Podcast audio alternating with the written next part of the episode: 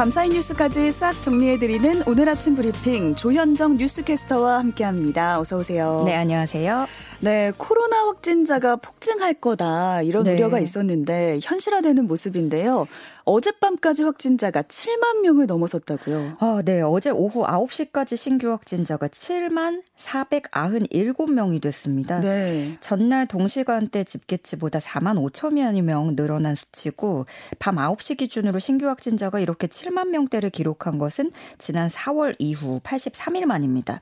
한 주마다 두 배씩 증가하는 doubling 현상이 이어지고 있는데 어, 이런 속도라면 확진자 수가 정점에 이르는 시기가 정부 예상보다도 더 빨라질 수 있을 것으로도 음. 보입니다. 이미 재유행 시기가 원래 정부가 예상했던 올 가을, 겨울 어, 이쯤에서 여름으로 당겨진 데 이어서 정점 수준도 예상을 웃돌 수 있고요. 질병관리청은 전파율이 31.5%일 경우에 9월 26일에 18만 4,700명에서 정점을 이룰 것으로 예상을 했습니다. 네. 어, 전파율 41.5%의 가장 비관적인 예측에서는 9월 16일 20만 6,600명 정도 정점이 예상이 됐습니다.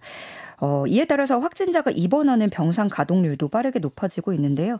중대본에 따르면 위중증 환자 병상은 지난 4일에 6.5%였던 게 일주일 뒤에는 8.4%가 됐고요. 2주일 뒤인 17일에는 13.5%로 2주 만에 계속해서 이제 두 배 늘어나는 현상을 보이고 있는 겁니다. 네. 같은 기간 준증증 병상도 최근 2주 사이에 약 2.6배 급증을 했고요.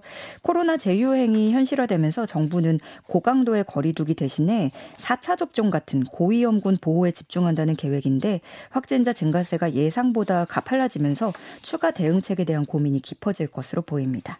네, 지켜봐야 되겠네요. 또 어제 전해드렸었는데 인하대에서 발생한 교내 성폭행 사망 사건, 인하대가 가해자 퇴학 조치를 검토하고 있다고요. 예, 지금 20대 남성 가해자 A 씨가 준강간치사 혐의로 구속되면서 수사를 받고 있는 상황이죠. 수사 결과가 나오는 대로 학칙에 기반해서 가장 높은 처벌 수위인 퇴학 조치 등을 취할 계획입니다. 사건이 발생한 단과대학 건물 앞에는 추모 공간이 마련이 됐었고요. 수많은 사람들이 찾아와서 대해서 애도를 표현했는데 학교 측은 2차 가해로 인해서 유가족들의 피해까지 있을 것으로 보고 추모 공간을 운영하지 않기로 했습니다. 네. 지금 사건과 관련해서 2차 가해가 상당히 심각한 상황이거든요. 뭐 피해자의 사진을 찾으면서 외모를 궁금해한다거나 음. 피해자에게 심각한 악플을 다는 그런 식입니다. 모욕과 조롱하는 것은 물론이고 피해자에게 책임을 전가하는 글도 넓게 보면 마찬가지죠. 어, 전문가들은 성범죄를 성관계로 보는 남성 위주 관점의 전형적인 2차 가해 일종의 사냥놀이며 어, 학교라는 공간에서 이런 일이 발생하고 있다는 구조적인 문제를 바라봐야 한다라고 음. 지적하고 있습니다. 이렇게 2차 가해가 잇따르면서 유가족과 학교 본부, 총학생회는 강력한 조치를 예고하고 공동 대응 TF를 꾸려서 법적 대응에 나서기로 했습니다. 한편 경찰 조사에서 가해자는 피해자를 미 밀지 않았다면서 살인의 고의성을 부인하고 있는 상황입니다. 네, 학교 안에서 다시는 이런 일이 없었으면 좋겠습니다. 또 지난해 말이었죠. 90대 노인 성폭행 미수 혐의로 검거됐던 50대 남성이 13년 전 미제로 남아있던 용인 여중생 성폭행 사건의 범인으로 확인이 됐다고요. 네, A 씨는 지난해 11월 초에 강원도 원주시 한 주택에 침입해서 90대 노인을 폭행한 후에 성폭행을 시도하다가 도주한 혐의로 지난 2월에 검거됐습니다. 네. 네, 수사 당국이 사건 현장에서 채취한 DNA를 분석하던 과정에서 13년여간 미제로 남아있던 2009년에 발생한 용인 여중생 성폭행 사건 용의자의 DNA와 일치한다는 사실을 확인했습니다. 네. 어, 경찰 은 13년이란 시간이 지났음에도 용의자 인상착의 등을 뚜렷하게 기억하는 피해자 진술까지 종합해서 A 씨의 혐의를 추가하고 재판에 넘겼고요. 재판부는 일면식도 없는 14세 미성년자이자 지적 장애인을 강간하고 역시 일면식도 없는 고령의 노인을 폭행한 후에 성폭행하려다 미수에 그친 피고인의 혐의가 유죄로 인정된다면서 약자를 상대로 한 범행으로 죄질도 불량해 엄벌에 처한다고 밝혔습니다. 어, A 씨는 징역 10년을 받고 10년 동안 전자발찌 부착과 아동 청소년 관련 기관 및 장애인 복지시설 취업 제한 등의 명령을 받았습니다. 네. 아, 13년 동안 얼마나 두려웠을까 또 나타날까봐 이런 네. 생각이 듭니다. 네. 대우조선해양 하청노조 파업이 48일째 접어들었는데요. 이번 주가 교섭의 최대 분수령이 될 전망이라고요. 네, 하청지회는 최근 수년 동안 조선업 경기 악화로 사실상 줄어든 실질 임금을 제대로 반영해달라면서 임금 30%를 인상할 것을 요구하고 있고요. 반면 협력업체 대표들은 원청업체도 수년 동안 임금이 동결됐거나 올라봐야 1%대에 그쳤다면서 반박하고 대치를 이루고 있습니다. 네. 그런데 이번 주죠. 23일부터는 사실상 원청이 대대적으로 한 2주간 여름 휴가에 들어가기 때문에 양측 모두가 이번 주에는 교섭이 마무리되기를 희망하고 있습니다. 이와 관련해서 윤석열 대통령은 관계 장관 회의를 소집했고 정부는 대국민 담화를 열었습니다. 그러면서 무책임하다, 이기적이다 이런 강도 높은 표현으로 노조를 강하게 압박하기도 했는데요. 어, 불법 행위에 대해서는 법과 원칙에 따라 엄정하게 대응하겠다고 밝혔습니다. 윤석열 대통령도 법치주의는 확립돼야 된다면서 산업 현장의 불법 상황은 종식돼야 한다라고 강조를 했는데요. 이렇게 정부와 대통령이 나서서 유례 없이 강경한 모습을 보이고 음. 공권력 투입 가능성도 제기되고 있는 상황에서 여름 휴가에 들어가는 23일 이전에 협상이 타결될지 관건이 될 것으로 보입니다. 네. 대통령실의 사적 채용 논란이 끊임없이 이어지고 있는데요. 권성동 국민의힘 원내대표 발언에 공무원 시험을 준비하는 수험생들이 분노하고 있죠. 네, 이 내용을 잠깐 개요를 살펴보면은요. 네. 대통령실에서 일하고 있는 9급 행정요원이 알고 보니 권성동 원내대표의 추천으로 들어갔고 또 권 원내대표의 지역구인 강릉 선거관리위원회 아들로 나타나면서 논란이 된 겁니다. 특히 지난해 7월에 윤석열 당시 대선 후보에게 천만 원을 후원했던 사람이 있는데요. 그 고액 후원자 가운데 최연소였던 이 당사자로 드러나서 이해 충돌 소지가 제기되고 있는 상황입니다. 네. 그런데 여기에 이제 권성동 원내대표의 발언이 또 어, 기름을 끼얹은 거죠. 7급에 넣어줄 줄 알았는데 9급에 넣었더라. 내가 미안하더라. 최저임금보다 조금 더 받는데 그거 받고 강릉 촌놈이 서울에서 어떻게 사냐라고 발언을 한 거고요. 음. 여기에 그치지 않고 어, 넣어주라고 압력을 가했더니 자리 없다고 그러다가 넣었다고 하더라. 이런 발언까지 하면서 파장을 일으키고 있습니다. 네, 아 지금 구급 공무원 되려고 준비하는 사람이 몇 명인데 아, 네. 이런 얘기를 해가지고 분노를 사고 있는 거죠. 공무원 시험 준비하는 인터넷 커뮤니티의 반응이 좀 들끓고 있습니다. 네, 뭐 인터넷 사이트마다 그렇고요. 특히 공무원 시험 준비하는 수험생들 모여 있는 곳이 더 이제 분개를 토하고 있는데 네. 이미 온갖 패러, 패러디물들이 양산되고 있습니다.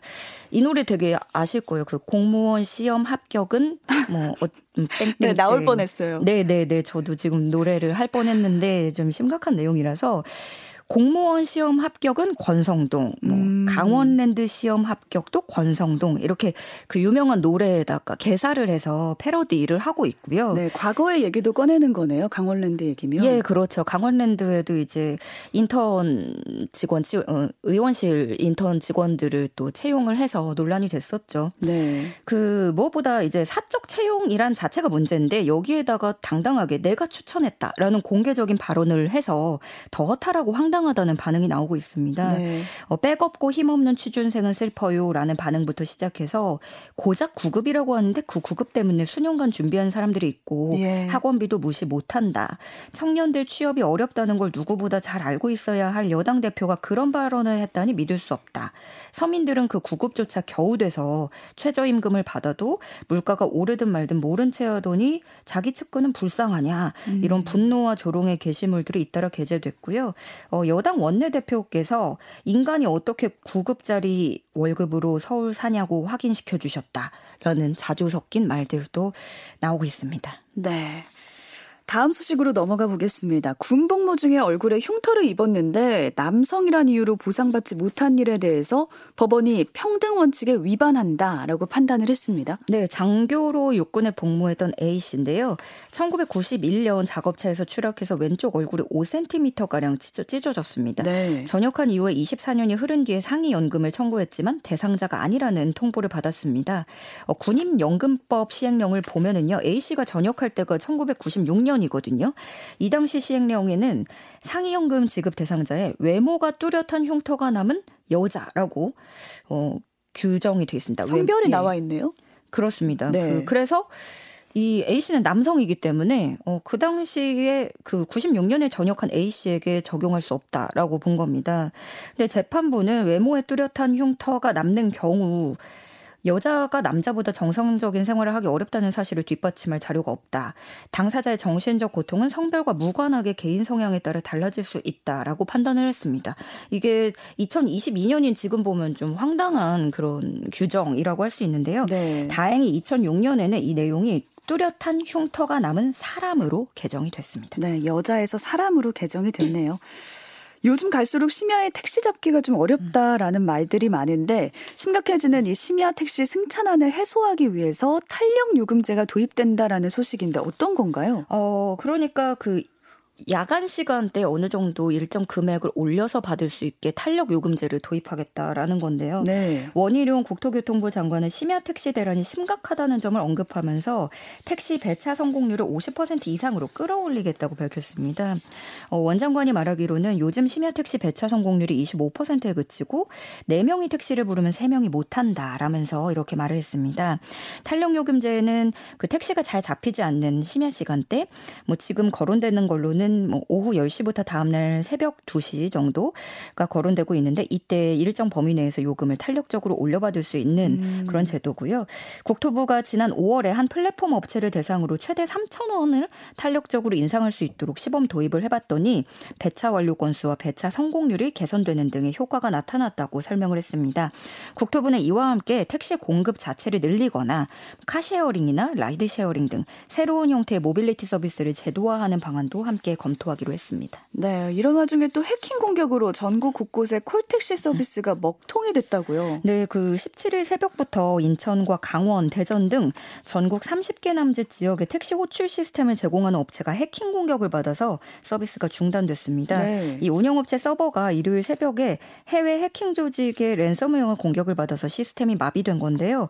외국인으로 추정되는 해커는 복구 대가로 비트코인을 요구한 것으로 전해지고 있습니다. 음. 그런데 이제 교통 약자를 비롯한 시민 불편이 커진 거죠. 네, 꼭 타야만 하는 사람들이 있으니까요. 예, 맞습니다. 특히 부산 같은 경우에는 장애인 콜택시 호출 서비스가 작동하지 않아서 교통 약자들이 불편을 상당히 겪고 있고요. 또 산간 지역을 포함한 다른 피해 시군도 예전처럼 이제 일반 전화로 택시 배차를 급하게 이루고 있는 것으로 알려졌습니다. 어, 랜섬웨어는 컴퓨터 시스템을 정상적으로 쓸 수 없도록 암호화하고 어, 이를 풀어줄 테니 대가로 돈을 내놔라 하는 그런 악성 프로그램입니다. 운영 업체는 예비 서버를 둔 지자체 세 곳의 호출 서비스는 자체 복구를 했지만 나머지 대부분 지역은 고객 정보나 가맹 택시 데이터를 확인할 수 없는 상황이라고 하고요. 또 피해가 커지자 대가를 지불한 뒤에 복구하기를 기다리고 있는 것으로 알려졌습니다. 네.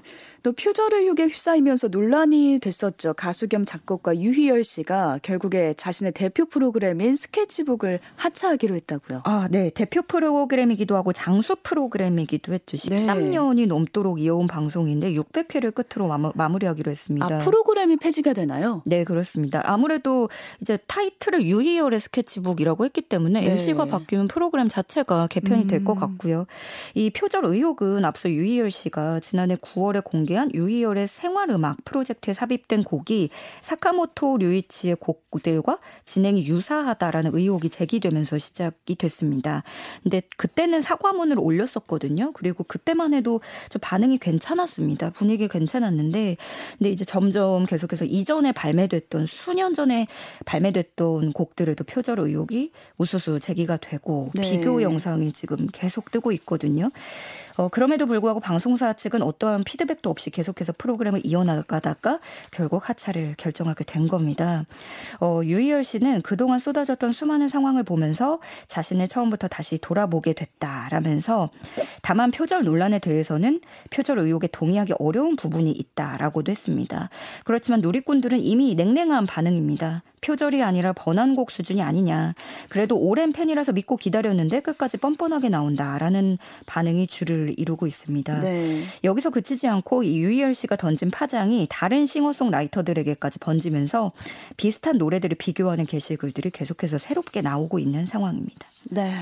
또 우리나라에서 유명한 피겨 선수죠. 아사다마우가 서울에서 사망했다. 이런 얘기가 나오면 아. 엄청 깜짝 놀랄 네네. 얘기잖아요. 근데 명백한 가짜 뉴스였고 이게 가짜 뉴스인데도 불구하고 일파만파 퍼지면서 또 혼란을 야기하고 있다고요. 네, 이게 어떻게 된 거냐면요. 한 유튜브 채널이 가짜 뉴스를 만들어서 유통시킨 겁니다. 네. 제목에는요. 속보. 서울 강남 아파트에서 발견된 아사다마오 눈물 터진 김연아 선수 결국 서울대병원 응급실 이렇게 쓰여 있고요. 네. 이게 2분 45초 분량인데 아사다마오 선수가 뭐 극단적 선택을 해서 사망했다라는 내용을 담았습니다.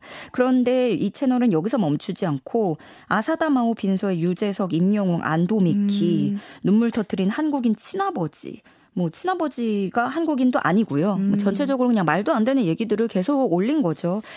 어, 이 영상은 조금만 자세히 보면 가짜 뉴스임을 알 수 있습니다. 네. 서울대병원이라면서 해외 병원 이미지를 가져다 썼고 외국인 환자 사진을 가져와서 아사다마오라고 우겼습니다. 이게 저한테도 알고리즘으로 뜨더라고요. 네. 그만큼 이제 많은 분들이 봤다는 건데 이 채널이 대한민국 관련한 해외 반응 속보를 제일 빠르게 전달해 준다면서 조회수를 얻고 있습니다. 음. 근데 논란이 커지면서 이 해당 영상을 삭제를 했는데 여전히 뭐 아사다마오가 악성 댓글을 견디지 못해서 경희대병원 응급실로 갔다 이런 식의 내용은 그대로 남아 있는 상태고요. 선을 넘은 가짜 뉴스에 누리꾼들은 공부하고 있, 공분을 하고 있습니다. 네. 일본에 이 영상 퍼진다고 생각하니 부끄럽다. 유튜브에서 제재해야 된다라는 반응이고요. 가짜 뉴스를 막을 수 있는 제도적인 장치가 좀 절실해 보입니다. 네, 아마 유튜브 채널을 이런 돈벌이 수단으로 사용하기 때문에 아, 네. 이런 뉴스가 나온 게 아닌가 싶습니다.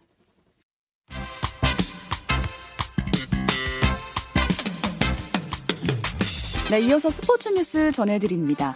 한국 높이뛰기의 간판이죠. 우상혁 선수가 사상 처음으로 실외 세계 육상 선수권 대회 금메달에 도전한다고요. 네, 우리 시간으로 오늘 오전 9시 45분 미국 오리건주에서 열리는 2022년 세계 육, 육상 선수권 대회 높이뛰기 결선에 출전합니다. 지난 16일 예선에서 단 한 번도 실패하지 않으면서 공동 1위로 가볍게 결선에 올랐는데요.